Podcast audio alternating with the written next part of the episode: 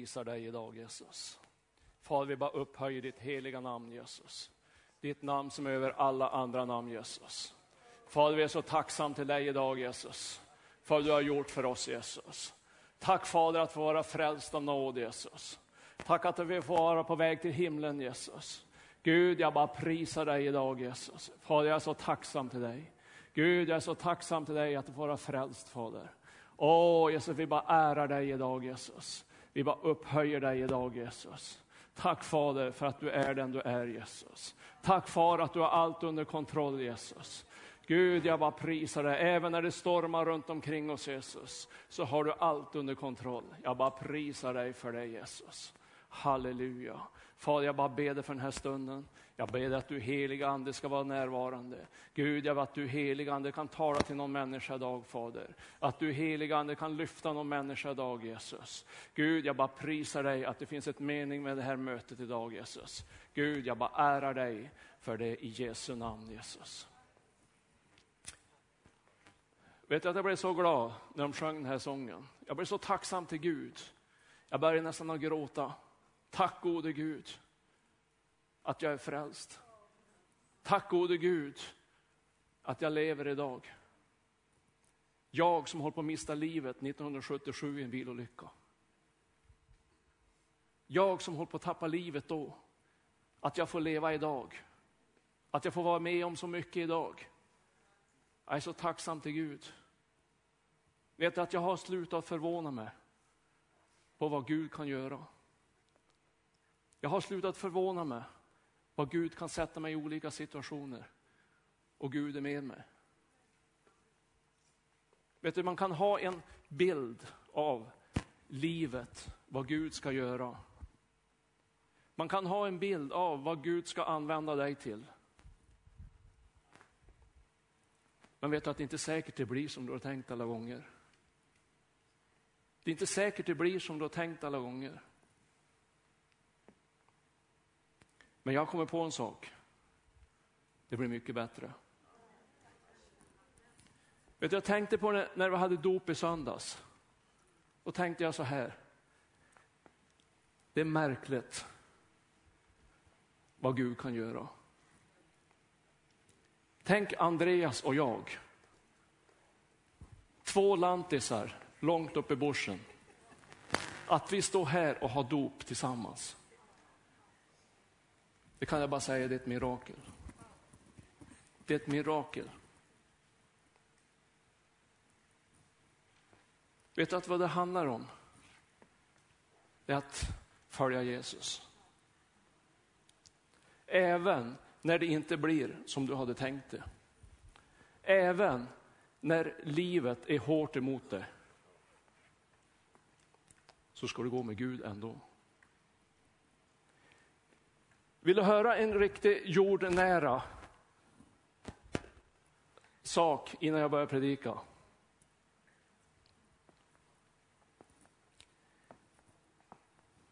Jag har ett litet skogsskifte. Och för två år sedan så satte jag lite skogsplantor, det var några tusen. Vet du vad som hände med den där planten? Det var en hård vinter i vinter. Det var mycket sursnö som kom direkt. Jag var upp dit i våras och så tittade jag på planten. Rent ut, jag ville bara grina då jag såg den. Om planten ska stå så här, så var den så här. 90 procent av hela beståndet. Jag var på möte efteråt och sa till en Christer, han som hållit på med plantsättning dagligen. Då sa jag till han, tror du planten kommer att resa upp sig någon gång? Nej, jag tvivlar, så. Jag tror han gör inte det. På veckan så pratade han med några på, på Holmen skog och frågade, ni som håller på mycket planten, tror du han kommer att resa upp sig någon gång? Vi tvivlar, jag tror inte han gör det. Men vet du, då sa Christer en sak. Det finns bara en sak att göra, så. och det är att be. Vet du vad jag svarar Christer då? Det går inte. Minns du det Christer? Jag sa det. Det går inte, sa jag, det är kört.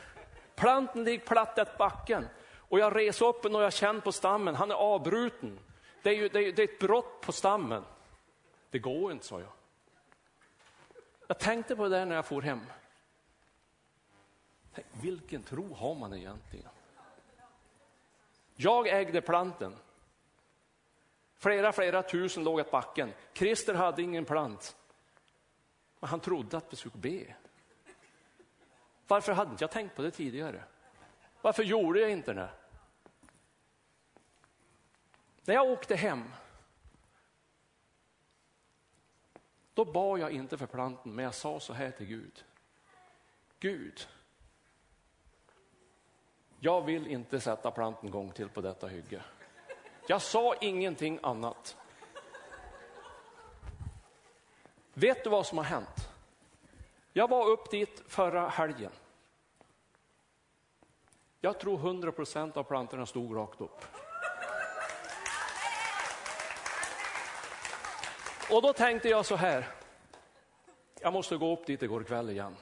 Jag tänkte, är det rakt sant? Och då jag gick på hygge där, då gick jag och tittade på planten och tänkte så här, det här ska jag berätta imorgon. Nej, det ska jag inte alls, det tänkte jag. Tänk om man ramlar igen. Det var min tanke då. Men vet du, då hörde jag en röst inom mig som sa, litar du inte på mig? Litar du inte på mig? Planten står att han ska fortsätta att stå.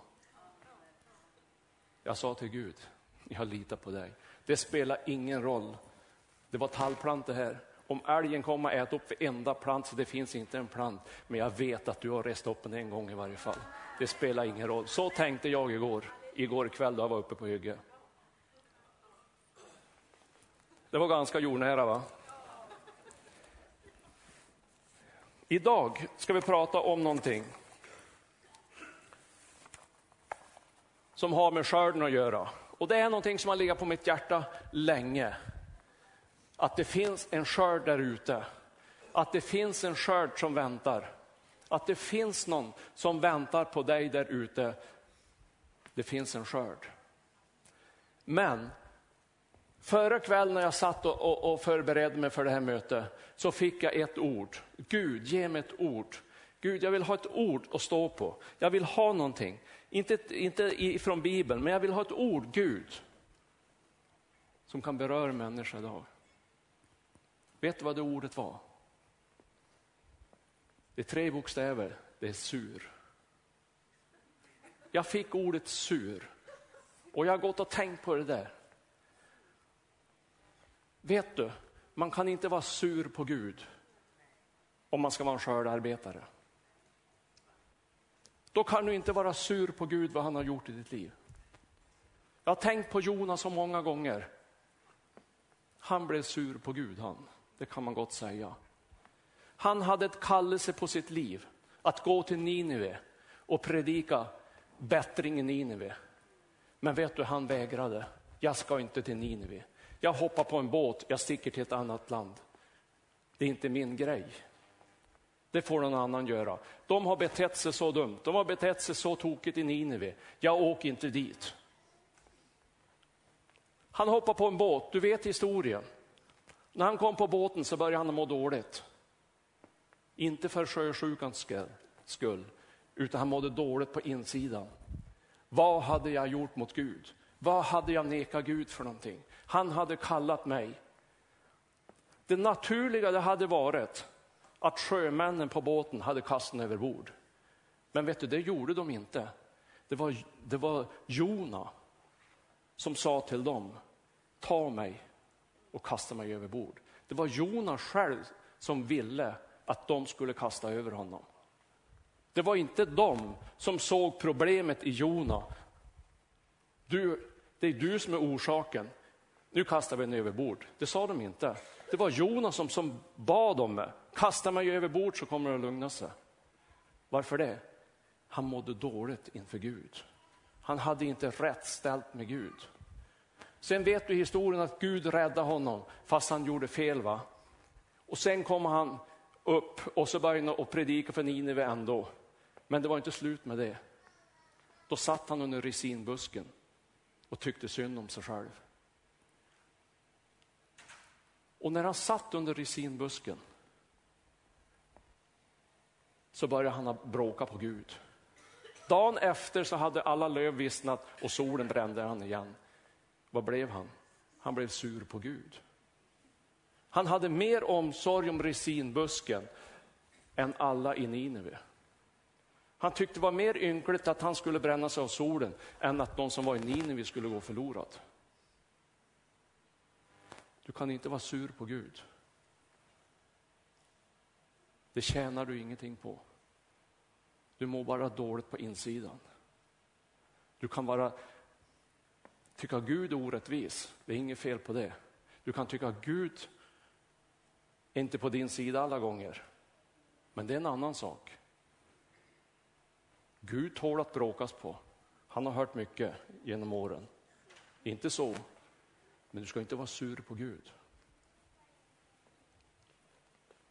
Kan du tänka så här när man tänker om skördarbetare, om man tänker om skörden, det finns en skörd där ute.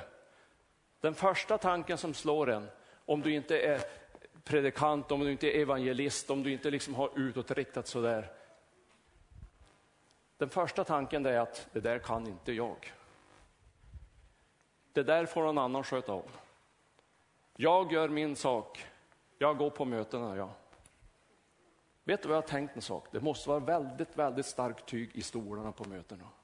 Att de inte nöts ut. Va? Tänk hur många gånger det suttit på den här stolen, år ut och år in. Tyget är lika fint som det vore nytt. Det är helt otroligt. Men du är inte kallad till att vara en storsvärmare. Gud har någonting mer för dig. Och skulle bara säga så här. Det finns ingenting som är omöjligt för dig om du vill vara en skördearbetare.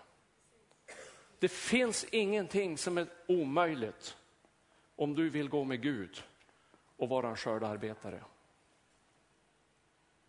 Ja, det där tror jag inte riktigt på. Tro vad du vill, men jag säger en gång, det finns ingenting som är omöjligt. För att jag har sett vad en människa kan göra som inte går med Gud. De kan göra vad som helst. Bara de har fokus på vad de ska göra. Har du fokus på vad du ska göra? Har du Gud med dig? Så jag lovar dig, ingenting är omöjligt. Jag brukar inte sitta och titta på tv rockna mycket. Det finns någon gång något program som man kan vara intressant att se. Den här veckan fanns ett program som jag såg, jag tittade i tv-tablåerna, som jag blev intresserad av. Jag vet inte om du är här som såg det, det var om, handlade om en bergsklättrare. Var det någon som såg det? Det var en kvinna, jag tror att hon var från Schweiz. Helt otroligt. Hon var bergsbestigare. Hon besteg, besteg berg ensam.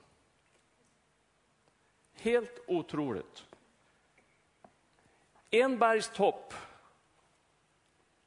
håller hon på i elva dygn för att bestiga. Ensam. Hon klättrar en brit där det blev kväll, Surrarna fast sig med en rep, övernattade på bergsluttningen. Nästa dag fortsatte hon. En bergstopp tog 17 timmar att klättra upp i. Och du vet hur de är, de är som spindelapor. For ensammen. Sista fem timmarna så klättrade hon i totalt mörker. Men hon nådde upp. Hon hade fokus på toppen. Hon hade fokus någon annanstans. Hon hade inte fokus där nere, vad som var bakom. Har hon haft det, då hade det inte gått. Hon hade fokus på toppen. Hon var inte troende. Men hon gjorde en bedrift. Hur mycket mer ska inte du klara av som har Gud med dig? Hur mycket mer? Vet du att du har en kallelse på ditt liv? Vi ska utgå ifrån Lukas 10.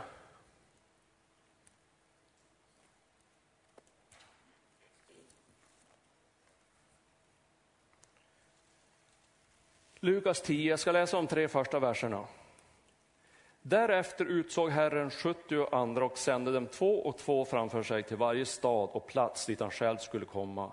Han sade till dem, skörden är stor, men arbetarna är få.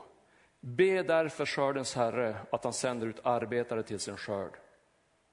Gå ut, se jag sänder er som lamm in bland vargar.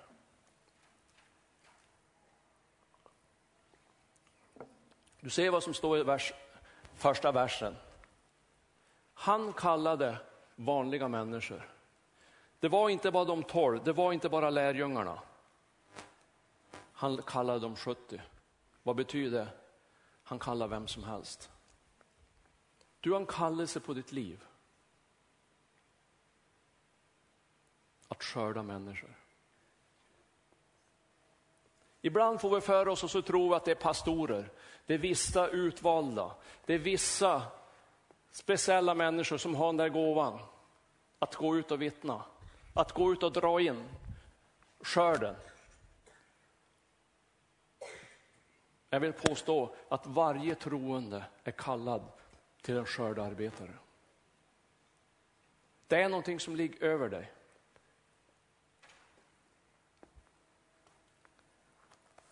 För att skörd, det kan man jämföra med frukt. Och har Gud bestämt en sak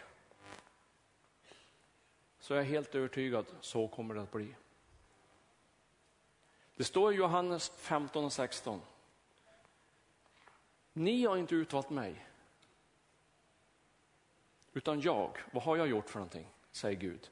Jag har utvalt dig. Och jag har bestämt en sak om du. Och det är att du ska bära frukt. Och då är det inte vilken frukt som helst. Utan då är det en frukt som är bestående. Då är det någonting som har ett evighetsvärde.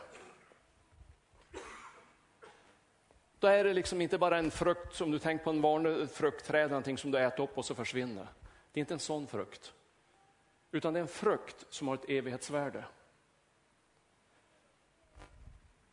Och har Gud bestämt att du ska bära frukt, då kommer du göra det. Måste ha sagt, även om du vill eller inte vill.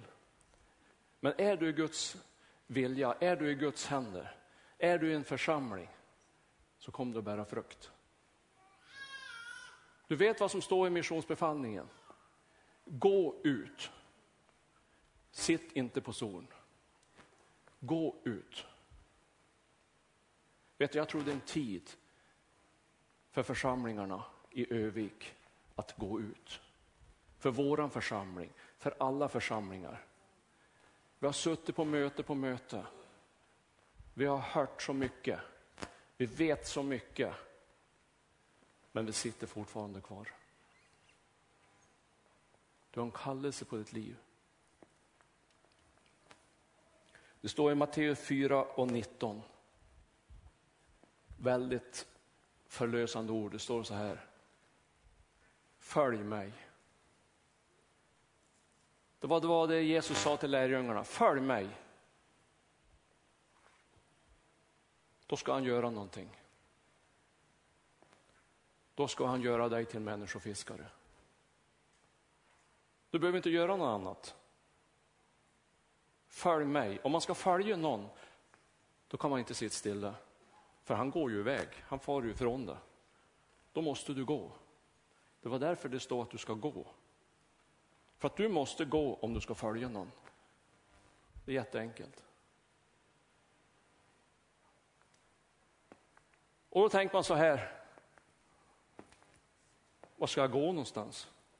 Jag kan väl inte bara gå och gå runt här Någonting måste jag väl göra. Det står ju gå ja, ja, jag vill gå, jag vill göra någonting för Gud. Jag tror att det fungerar så här. Är du med i en församling? Och är du här idag och inte du är med i en församling? Så skulle jag vilja uppmana dig, gå med i en församling. Du måste vara med i en församling. Det är livsviktigt att vara med i en församling. Sen har det mindre betydelse vilken församling du är, men du ska vara med i en församling där du trivs, där Guds ande är. Så är det.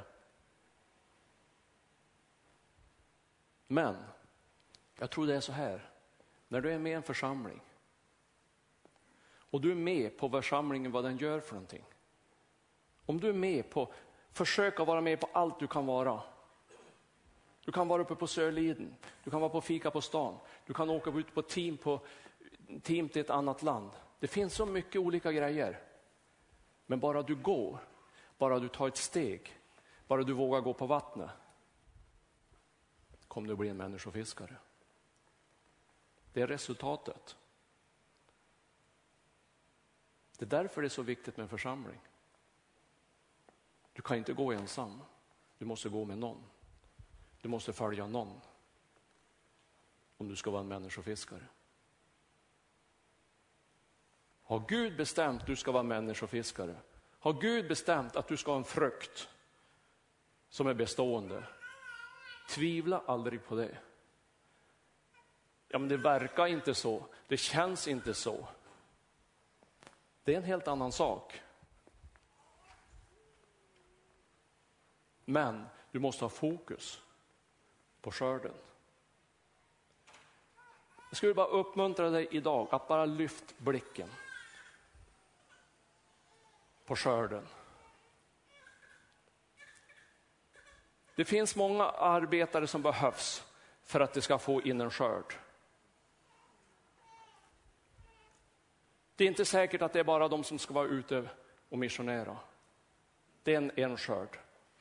Men du måste hjälpas åt för att få in skörden. Vi måste hjälpa, ta armkrok för att skörden ska bli bärgad.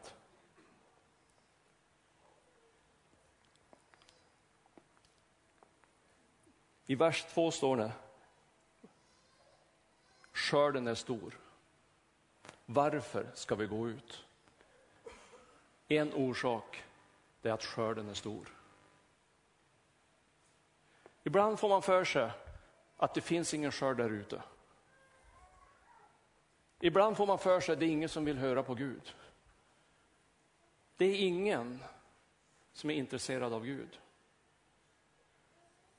Jag blev så fascinerad av den här lilla grabben som var, jag vet inte hur liten han var, han var inte kanske så jätteliten, men det var ingen, det var ingen gammal man i varje fall, som var på New Wine-konferensen nere i, nere i södra Sverige i fjol åkte tåg hem upp till Norrland någonstans. Och på tåget så började han och prata med en äldre kvinna. Och hon hade ont i sin axel eller en arm eller det var. Och i sin enkelhet så la han handen på henne och hon blev frisk. Du kanske har läst det där, det har varit på, jag vet inte, det har varit på olika bloggar. Jag blev så fascinerad. Det var en liten grabb som trodde på Gud. Som litar på Gud Gud, du är med mig. Det fanns en skörd i tågkupén. Han såg det. Han var villig. Jag gör vad jag kan. Vet du, jag har kommit till den åldern. Förut tänkte jag så här, man kan väl inte skämma ut sig. Tänk om de inte lyssnar, tänk om de inte gör någonting. Men vet du, jag har kommit till den åldern, det spelar rakt ingen roll vad de tycker. Jag får väl skämma ut mig då.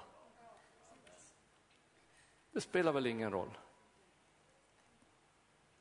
Bara jag går på det Gud har sagt. Bara jag går på det Gud har lagt i mitt hjärta. För gör du det, då blir ni inte som Jona.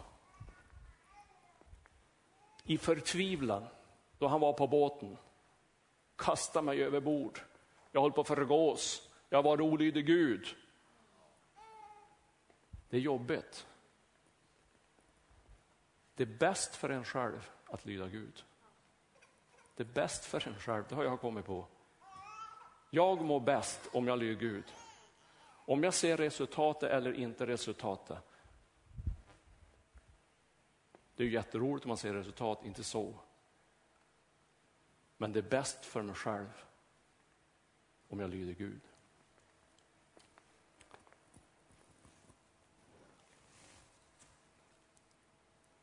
Det står så här i, det är, i eh, vers 2 står det också att arbetarna är få.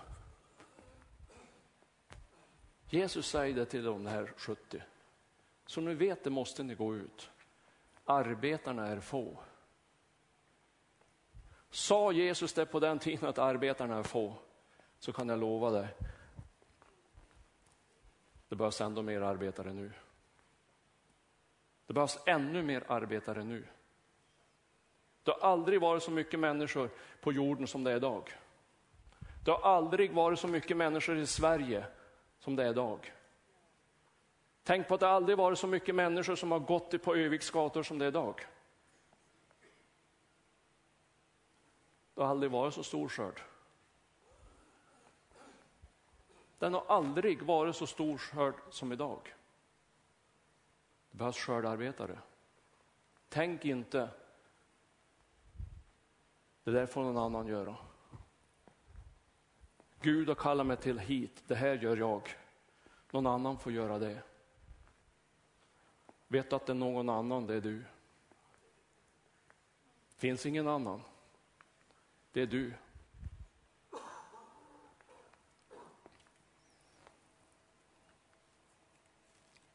Sen står det en sak som du och jag är skyldiga att göra. Vi ska be, står det. Be om skördarbetare. Det står i den här texten. Du har ett ansvar inför Gud. Jag skulle vilja påstå att du har ett ansvar inför Gud. Du som är troende, du som är frälst, du som är på väg till himlen.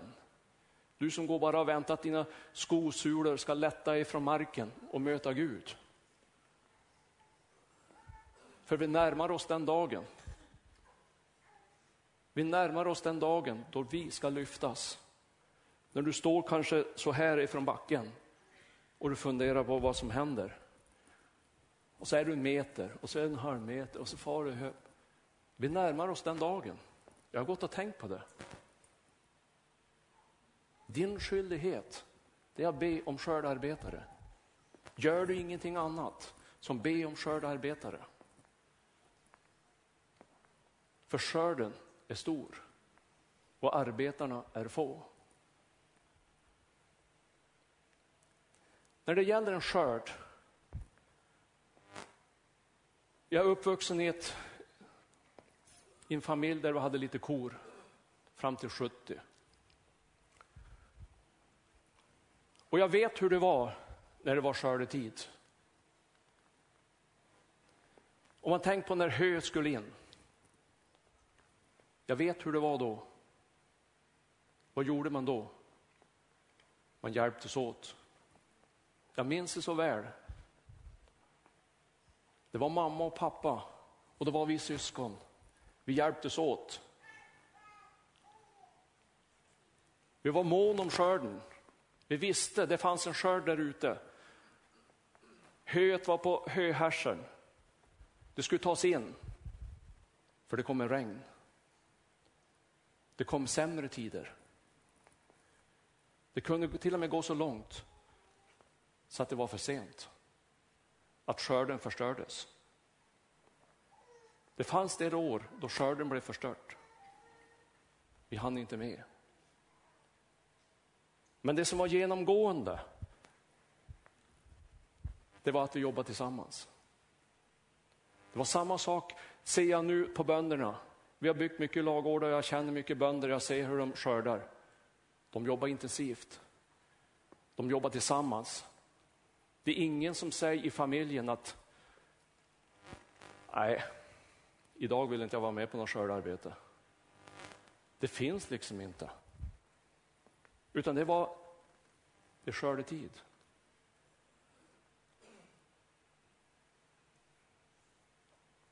Så är det också på den andra sidan. Det är skördetid. Vi måste vara mer rädd om skörden än vad vi är idag skulle jag vilja påstå.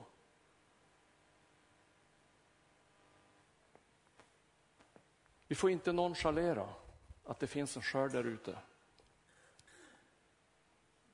Vi ska vara rädda om skörden. Varför det? Därför att den är dyrbar.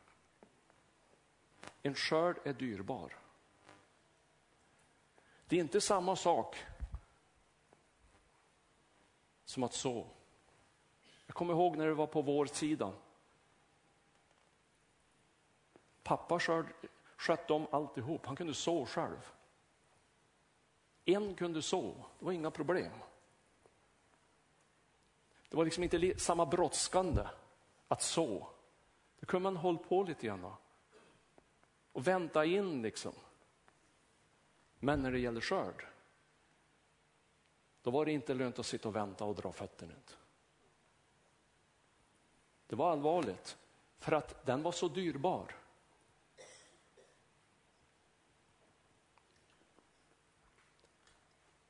Det finns en skörd i Övik. Det finns en skörd i omnejd. I alla små samhällen, Bredbyn, Bjästa, Husum. Men vi ser den inte alla gånger. Vi ser den inte alla gånger.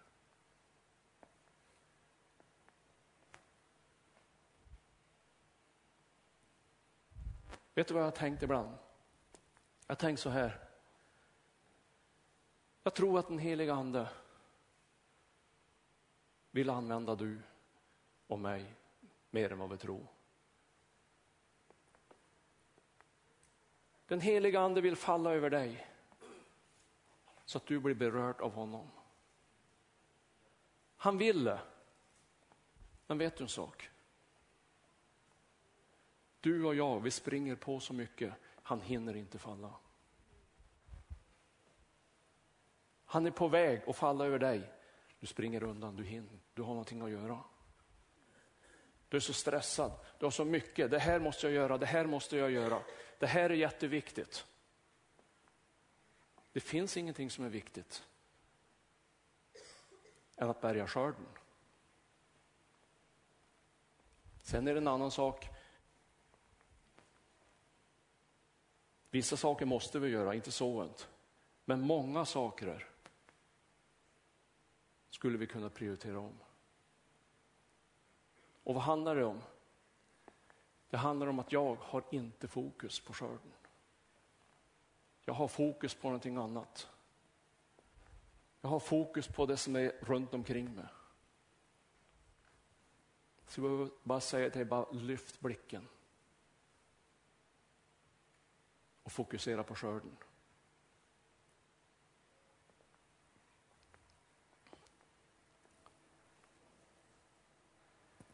I vers 3 står det någonting. Att han ska sända ut oss bland vargar. Det är jobbigt att vara skördearbetare. Det är svettigt, det är varmt. Jag, kan, jag måste jobba, jag måste göra någonting. Och dessutom så kanske jag får motstånd. Räkna med det. För att du står ju där. Jag sände ut er bland vargar. Vargar vet du, de är ingen roliga att leka med.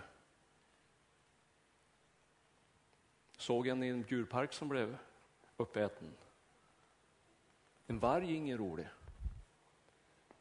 Men det är bland dem du ska vara. Det är bland dem vi ska vara. Där det blåser lite grann. Där det är lite tufft.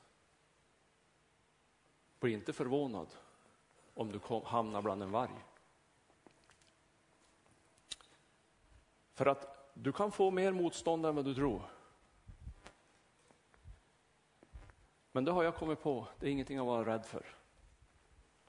För jag har Gud med mig.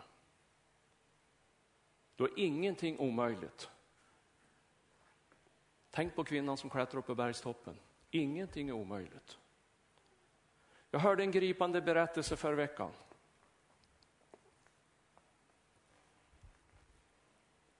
Om en man och hans hustru och deras 15 år dotter åkte ifrån Europa ner till ett muslimskt land i Mellanöstern och skulle vittna om Gud.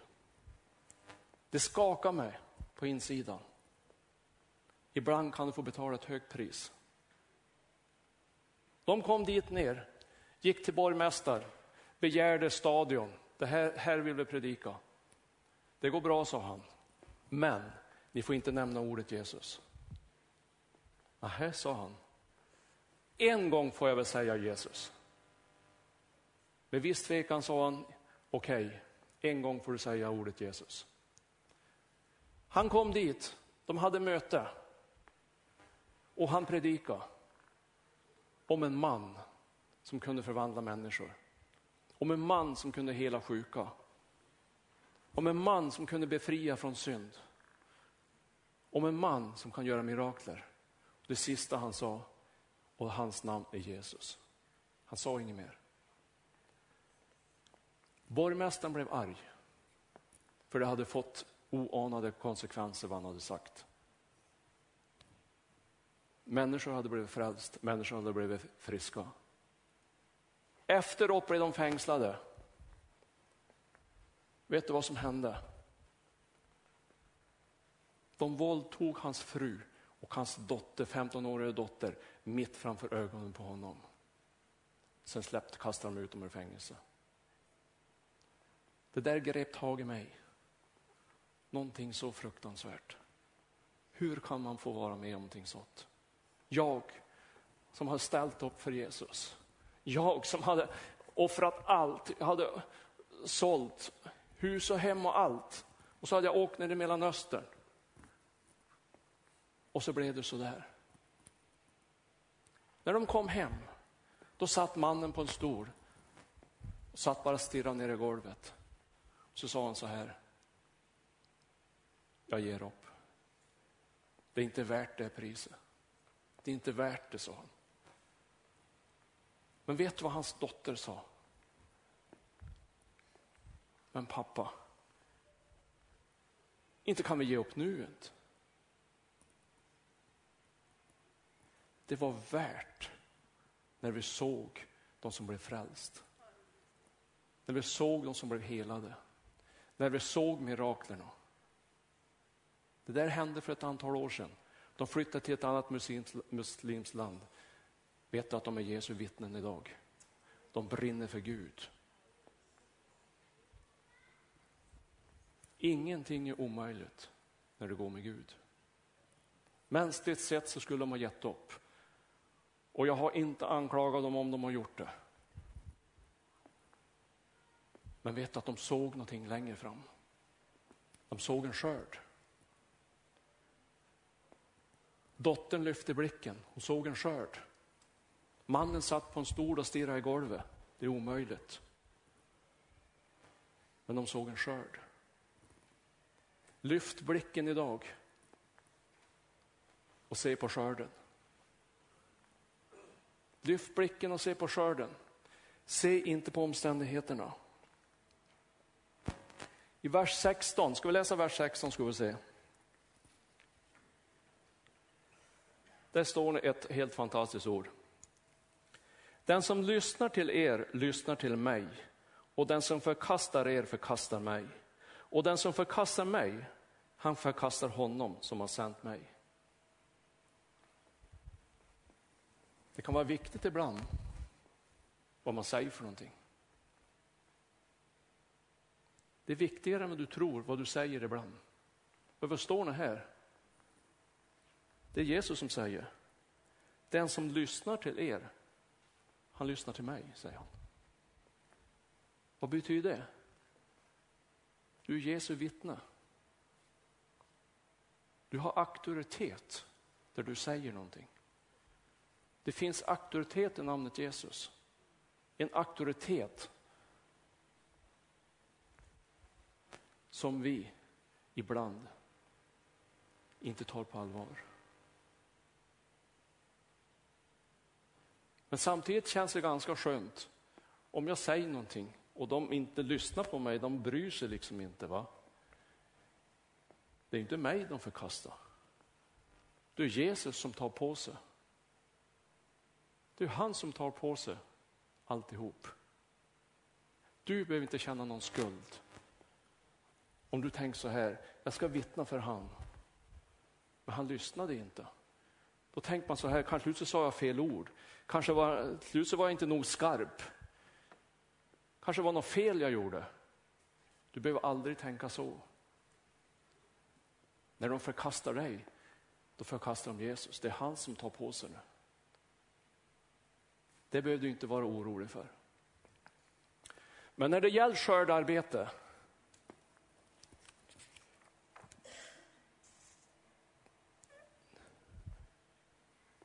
så är det en sak som är jätteviktig. Och det är att man har frimodighet. Be Gud om frimodighet. För att det står att frimodighet har med sig stor lön. Den har stor lön. Du vill väl ha en lön en dag? Visst är vi alla intresserade av en lön? Vi som jobbar, du som har eget företag, visst vill du att du ska gå runt? Du är intresserad av en lön. Frimodighet har stor lön. Jag lyssnade på en man som lärde mig en sak. Han heter Tore Kransberg. Han är evangelist. Och det här är någonting som vi ska, jätteviktigt. Och det är att när du tror att du kan någonting, då kan du ingenting. Och när du tror att du inte kan någonting, då kan du göra storting för Gud. Han är evangelist, han är ute mycket på gatorna. Och han säger så här, varje gång jag går ut på en gata och ska vittna för en människa, då blir det så här, det här går inte. Jag kan inte, jag har inget ord. Totalt tom sån. Varje gång. Och det är en vånda sån, varje gång. Men, bara jag går ner på knä. Gud hjälp mig. Då bara kommer det. Gud hjälp mig. Då går det bra. Då funkar det. Du måste vara ledd av Gud. Du måste ha en helig ande som hjälpte. Det viktigaste vapnet du har när du ska vara skördearbetare, det är den heliga ande.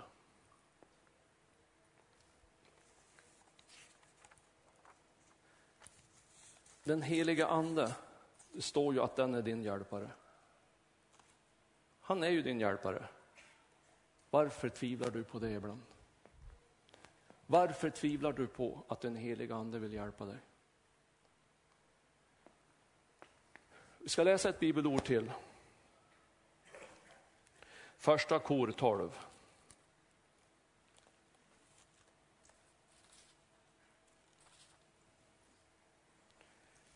verserna 7 till 10.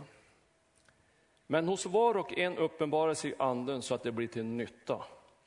Den ene får av anden ord av vishet, den andra ord av kunskap genom samma ande. En får tro genom samma en får tro genom samma ande, en får gåvor att bota sjuka genom samma ande. En annan utför kraftgärningar, en annan får gåvan att profetera.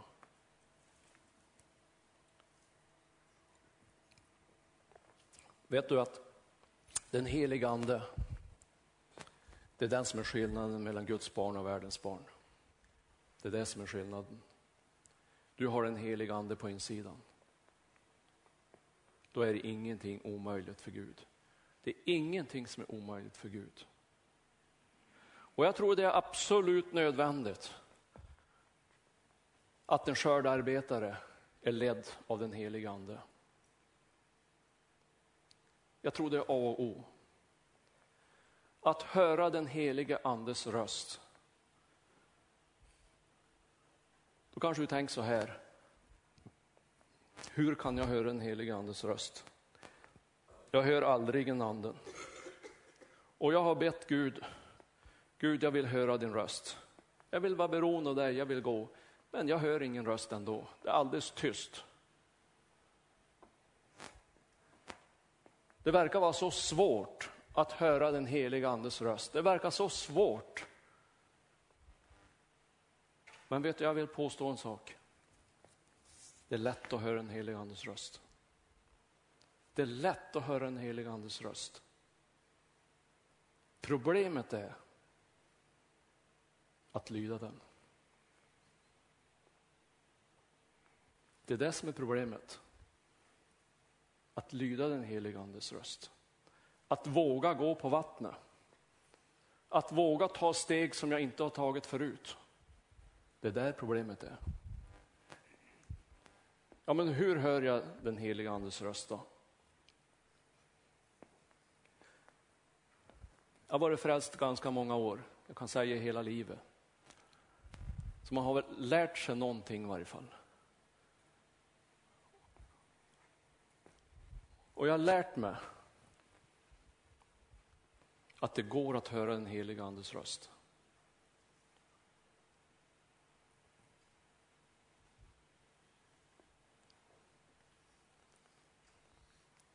Hur då? Genom träning. Träning, träning, träning, åter träning. Det är ingenting som går automatik. Men det är fullt möjligt för varje troende att höra en helig Andes röst. Vet du, när du går ut i skogen, jag är ganska ofta ute i skogen, och du ska lyssna efter en fågel. Är du inte van, för det första hör du ingen fågel. Eller också tyckte du låter överallt. Det är bara de två sakerna de väljer på. Men ska du lyssna till exempel efter en koltrast, då måste du träna det. Du kanske måste ha en ledsagare och ju oftare du går ut i skogen och lyssnar på den där koltrasten så blir det lättare för varje gång att känna igen honom. För varje gång så lär du det. Han låter lite kanske annorlunda, men nej. Det där är inte en koltrast. Men det här är en koltrast, för han låter på detta vis. Vet du, på samma sak, på samma vis är det när det gäller den helige ande. Ofta så kommer en tanke till dig i en viss situation. Och du upplever någonting i din ande. Det här, det tror jag är från Gud. Ofta, vet du vad vi gör då? Nej, det där är inte från Gud. Det där är från mig själv. Det där går inte. Men vet du en sak? Om du vågar chansa att det där är från Gud. Om vi tar till exempel att du har ett ord till en annan människa. Om du gör det så kanske du är 51 procent säker på att det där är från Gud. va? Och du gör det och så får du bekräftat. Ja, men det där var rätt. Nästa gång du får samma tanke, Nästa gång du får samma känsla, nästa gång du får samma uppenbarelse, då är du 60 procent säker. För att han talade så där förra gången. Nästa gång du får det där, då är du 80 procent säker. Det där måste vara Gud. Du måste träna det. Du måste träna det. Du kan aldrig bli 100 procent, men du kan bli 99. Det är inget farligt att det blir fel. Vad du gör av Jesu kärlek. Om du gör det i syfte att jag har fokus på, på, på skörden. Och jag tror det där är någonting som är jättenödvändigt för du och jag. Att vi lär oss att höra den heliga Andes röst. När det gäller skördarbete så kan det finnas många vägar att gå. Du kan vara rådlös, ska vi gå till höger, ska vi gå till vänster, vart ska vi gå åt för håll? Då måste du ha en helig ande som ledsagar dig. Det är inte svårt att höra en koltrast när du vet hur han låter. Det är inte svårt att höra den heliga Ande när du vet hur han talar. För du ska veta en sak, att den heliga ande, han är som en herde.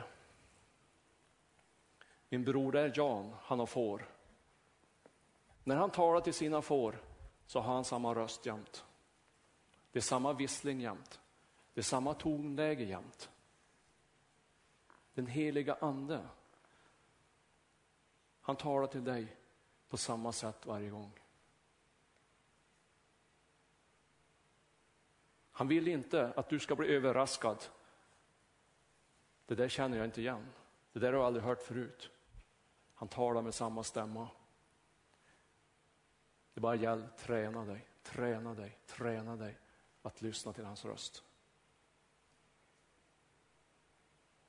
För att ju mer du följer den helige ande, ju mer får du vara till välsignelse för en annan.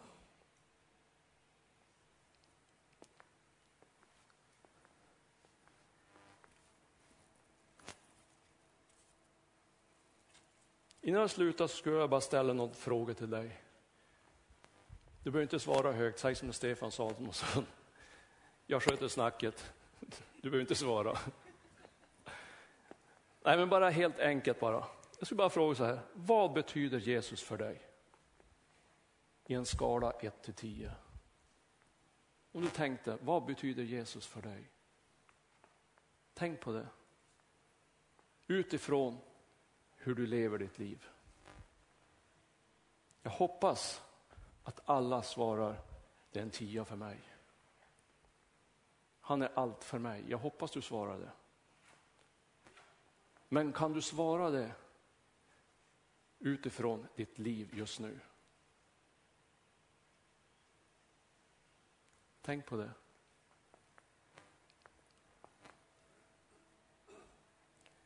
Vad finns det för fördelar att följa Jesus? Vad finns det för fördelar att följa Jesus? Ställ dig den frågan.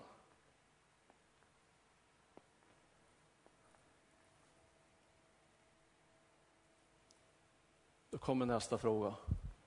Finns det någon nackdel att följa Jesus?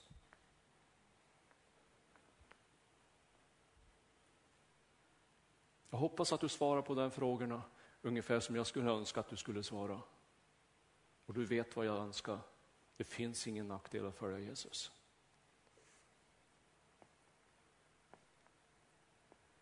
Jag skulle bara fråga dig sista frågan, men finns det något hinder till att du skulle vara en effektiv skördearbetare? Finns det något hinder till det? Då Jesus har gjort så mycket för dig. Då har han räddat dig undan så mycket besvärligheter i livet. Om du kanske säger, du vet inte vad jag har genomgått. Nej, men du vet inte vad du skulle ha genomgått om du inte hade Jesus. Du vet inte det. Du är bevarad. Du är på väg till himlen. Det finns en skörd i Övik.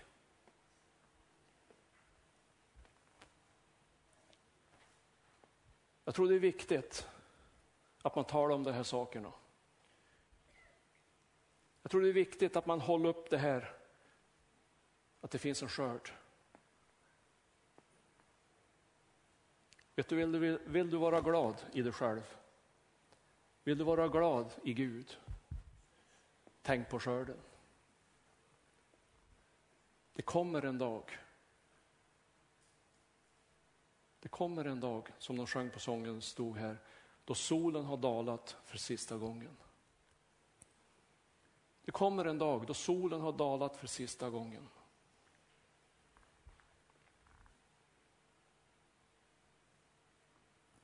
Har du några själar med dig då? Har du vunnit någon för Gud?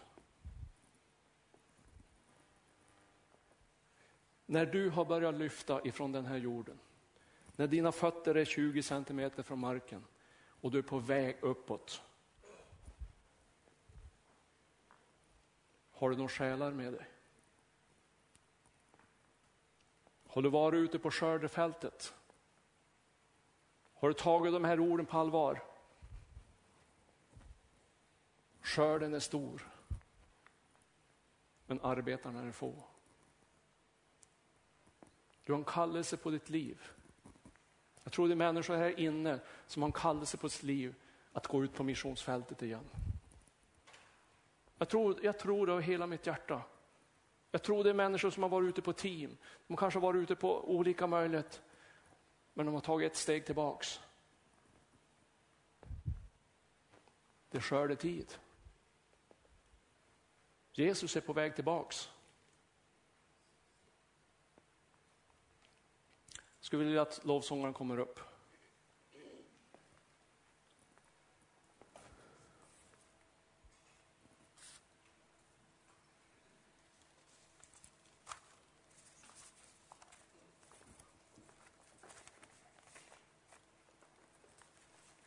Nu tror jag inte att det är så här att det finns ingen skördearbetare här inne. Det är inte det jag vill hålla fram. Jag tror det finns, det finns jättemånga skördearbetare här. Men vet du en sak? En skördearbetare kan bli bättre. En skördearbetare kan bli effektivare. En skördearbetare kan göra mer. En skördearbetare kan ta ett steg längre. Om du ser framför dig att regnet är på väg. Om du ser framför dig att tiden är kort. Vi måste skynda. Vi måste rappa på, vi kan inte gå och dra fötterna. Vet att det är världens sista tider? Det är vi helt överens om. Det finns en skörd. Känn ingen fördömelse på något sätt att ja, jag är ingen bra skördearbetare. Tänk inte så. Tänk bara framåt. Jag ska försöka dra en i varje fall med mig. Jag ska försöka bärga en i varje fall. Åtminstone en ska jag då bärga det år som ligger framför. Och Gud kommer att vara med det. Låtsångarna, vi ska börja sjunga och prisa Gud. Är det någonting som har fastnat på ditt hjärta när det gäller skördarbetare? Så är du välkommen fram. För som jag sa tidigare, vi måste känna att vi ska dra armkrok. Att vi ska bli bättre på det här. Att kanske idag du fattar ett beslut jag vill börja prioritera Gud mer. Jag vill börja få lite förstånd när det gäller min dator. Facebook, Facebook och Twitter och allt vad det är. Jag måste få lite mer förstånd när det gäller det området. Ja, men det är väl inget fel? Nej, det är inte säkert något fel. Men det stjäl tid ifrån Gud. Det stjäl tid ifrån Gud. Det är en viktig tid vi lever i. Vi kan inte kasta bort vår tid på vad som helst.